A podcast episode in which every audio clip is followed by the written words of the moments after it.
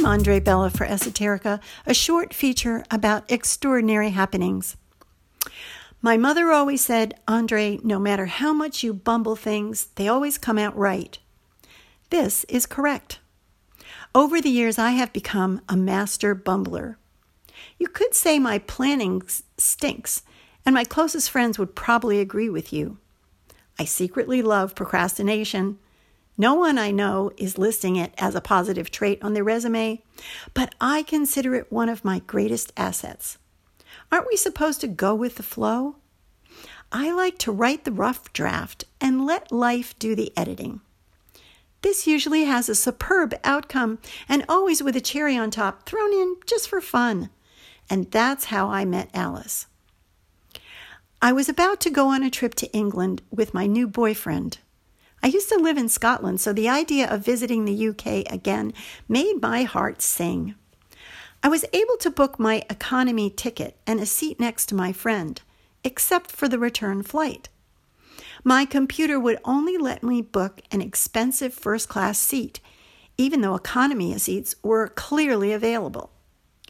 Because the fine print said that any time in the next 24 hours I could change my reservation at no extra cost, I decided to give my limited computer skills a rest and straighten it out in the morning with a real person. Whoever answered my morning call was either a robot or an alien. Yes, ma'am, I can change your seat from first class to economy for an additional charge of $400. Are you telling me it will cost me an additional $400 to change from a first class seat to an economy seat? Yes, ma'am, would you like me to make that change? I said, No thanks. Apparently, robots and aliens don't understand rational thinking. I loved being back in the UK. The weather was sunny and warm, in contrast to my new relationship, which was less than either one of us had expected. So, for the long flight home, I was looking forward to being by myself and enjoying that first class seat. And just for fun, I wanted the cherry on top. I'd like to sit next to a really cool person. And that's how I met Alice. We were a perfect match. We knew the eight hour flight would be lots of fun and way too short. The funny thing was, Alice and I had nothing in common. She was a mid 40s, highly successful executive for a large U.S. coal company.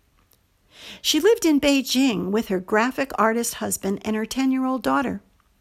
I knew zero about the coal business, but enough to ask her, Why is your company working in China? Doesn't China have enough coal? Right, she said. They do, but I sell them the equipment they need to clean up their pollution and safety issues.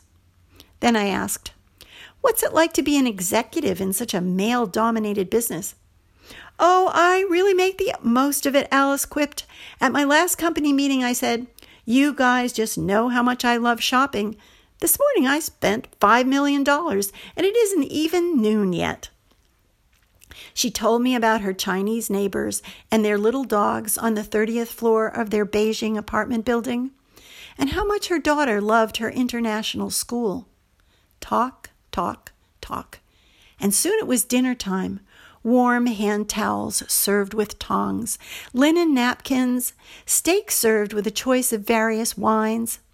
Alice ordered the wine for us and showed me how to recline my seat into a bed. Very cool. We both slept like rocks. Yeah, Alice said. Dinner, wine, and that complimentary brandy we both had. That's the ticket. Before we knew it, we'd landed in D.C. Alice and I laughed, hugged, and said our final goodbyes.